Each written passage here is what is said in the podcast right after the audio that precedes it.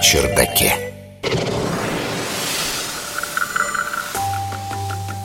Я люблю всякие новости про науку, потому что очень любознателен.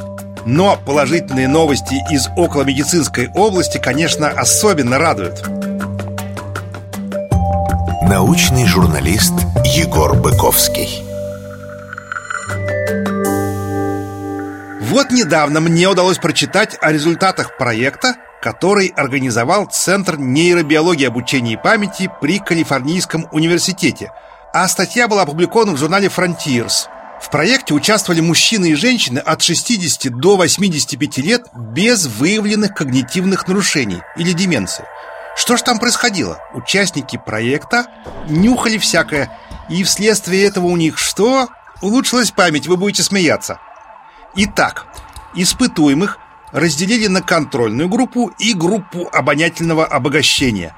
Участникам второй раздали диффузоры и 7 картриджей, ароматизаторов на основе натуральных эфирных масел роза, апельсин, эвкалипт, лимон, мята, розмарин и лаванда. Испытуемых попросили ежедневно перед сном включать диффузор, чтобы тот на протяжении двух часов в течение ночи выделял в воздух аромат – Запахи следовало чередовать и каждый вечер использовать другой. Ну, а участники контрольной группы, как водится, получили такие же диффузоры и 7 картриджей. Только вместо полноценного ароматизатора во флаконах содержалась дистиллированная вода с необнаружимым количеством пахучего вещества. Пользоваться набором предстояло по той же схеме, что и группе обонятельного обогащения. Эксперимент продолжался 6 месяцев, не какие-нибудь там 6 дней – Участникам платили за него, если вы вдруг о них беспокоитесь. Перед его началом и по завершении все испытуемые прошли ФМРТ-сканирование и короткую серию нейропсихологических тестов. А еще они выполнили три подтеста шкалы оценки интеллекта Векслера. Наука на чердаке. Итак, все это тестирование показало, что у участников из группы обонятельного обогащения на 226% повысились когнитивные показатели по сравнению с контрольной группой. Кроме того, судя по снимкам МРТ, улучшилось состояние нервного пучка белого вещества мозга, известного как крючковидный пучок. Он соединяет медиальную височную долю с префронтальной корой мозга, отвечающей за принятие решений. А еще участники сообщили, что крепче спали. Реплика немного в сторону – Ученым давно известно, что потеря обоняния может предрекать развитие почти 70 неврологических и психиатрических заболеваний, в том числе болезни Альцгеймера и других видов возрастного слабоумия, болезни Паркинсона и шизофрении.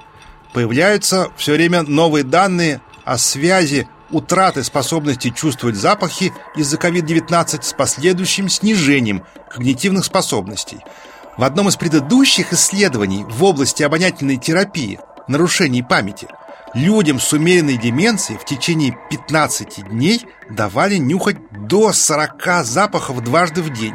В итоге это помогло улучшить их память, языковые навыки, а также убрало некоторые симптомы депрессии. Классно, да? Вы уже обрадовались. Я вот тоже, но, знаете, как-то нереально представить, что люди с когнитивными нарушениями смогут по сто раз в день открывать, нюхать и закрывать десятки флаконов с ароматизаторами. Это было бы сложно даже для тех, кто не страдает слабоумием. Я бы вот не смог. Отсюда и этот эксперимент, собственно, о котором я рассказывал раньше. С его помощью стало ясно, что даже минимальное обогащение обонятельных ощущений во сне пару часов в день с помощью семи запахов улучшает когнитивные и нейронные функции. Подобная ароматерапия может стать эффективным и не требующим больших усилий способом позаботиться о здоровье нашего мозга. А я вот зато понял, почему я изредка захожу в парфюмерные магазины и получаю в них удовольствие. Это мозгу нужна ароматическая зарядка.